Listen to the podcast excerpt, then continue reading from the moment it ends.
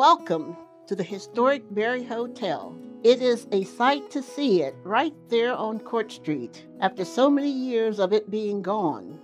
My name is Ada Woodson Adams, and I am the president of the Mount Zion Baptist Church Preservation Society and vice president of the Multicultural Genealogical Center.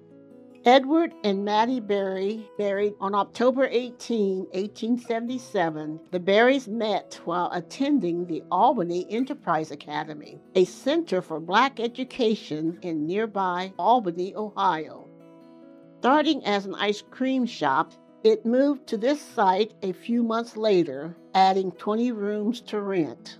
From 1880 to 1895, the Berry Hotel expanded into a three story facility. It would become well known for the pioneering personal amenities such as Bibles, closets, and sewing kits in every room, and known for its fantastic cuisine and hospitality. The Berry Hotel hosted regular travelers and Black American students attending Ohio University four U.S. presidents, as well as actor Bob Hope, poet Robert Frost, and writer Carl Sandburg.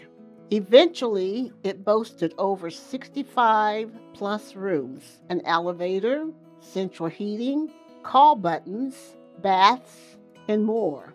Booker T. Washington wrote about Edward Berry and his business in one of his books, one of the few black business owners in Athens. Edward and Mattie faced constant racism, including high interest mortgages and refusal of loans from banks right here in Athens. In the face of that racism, Edward and Mattie would become educated, successful, and wealthy members in this community. They put that wealth back into that same community by helping to build and raise money for the new home for Mount Zion Baptist Church at the corner of Carpenter and Congress Street. This provided a foundation and continued hub for the growing black community in Athens and the surrounding areas. The Berrys sold the hotel to a syndicate group in 1921 and retired to the residence next to Mount Zion Baptist Church.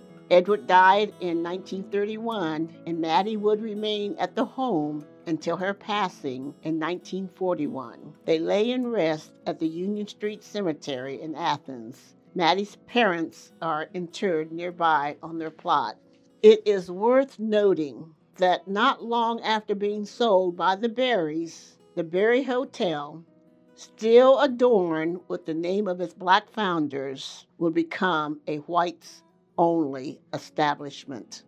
In 1961, Ohio University purchased the property for offices and eventually students who made it a dormitory known as Berry Hall. The building was closed in the early 1970s, purchased by the city of Athens, and demolished in 1974 to make way for a parking lot. In 1997, an aluminum diner was dropped onto the lot.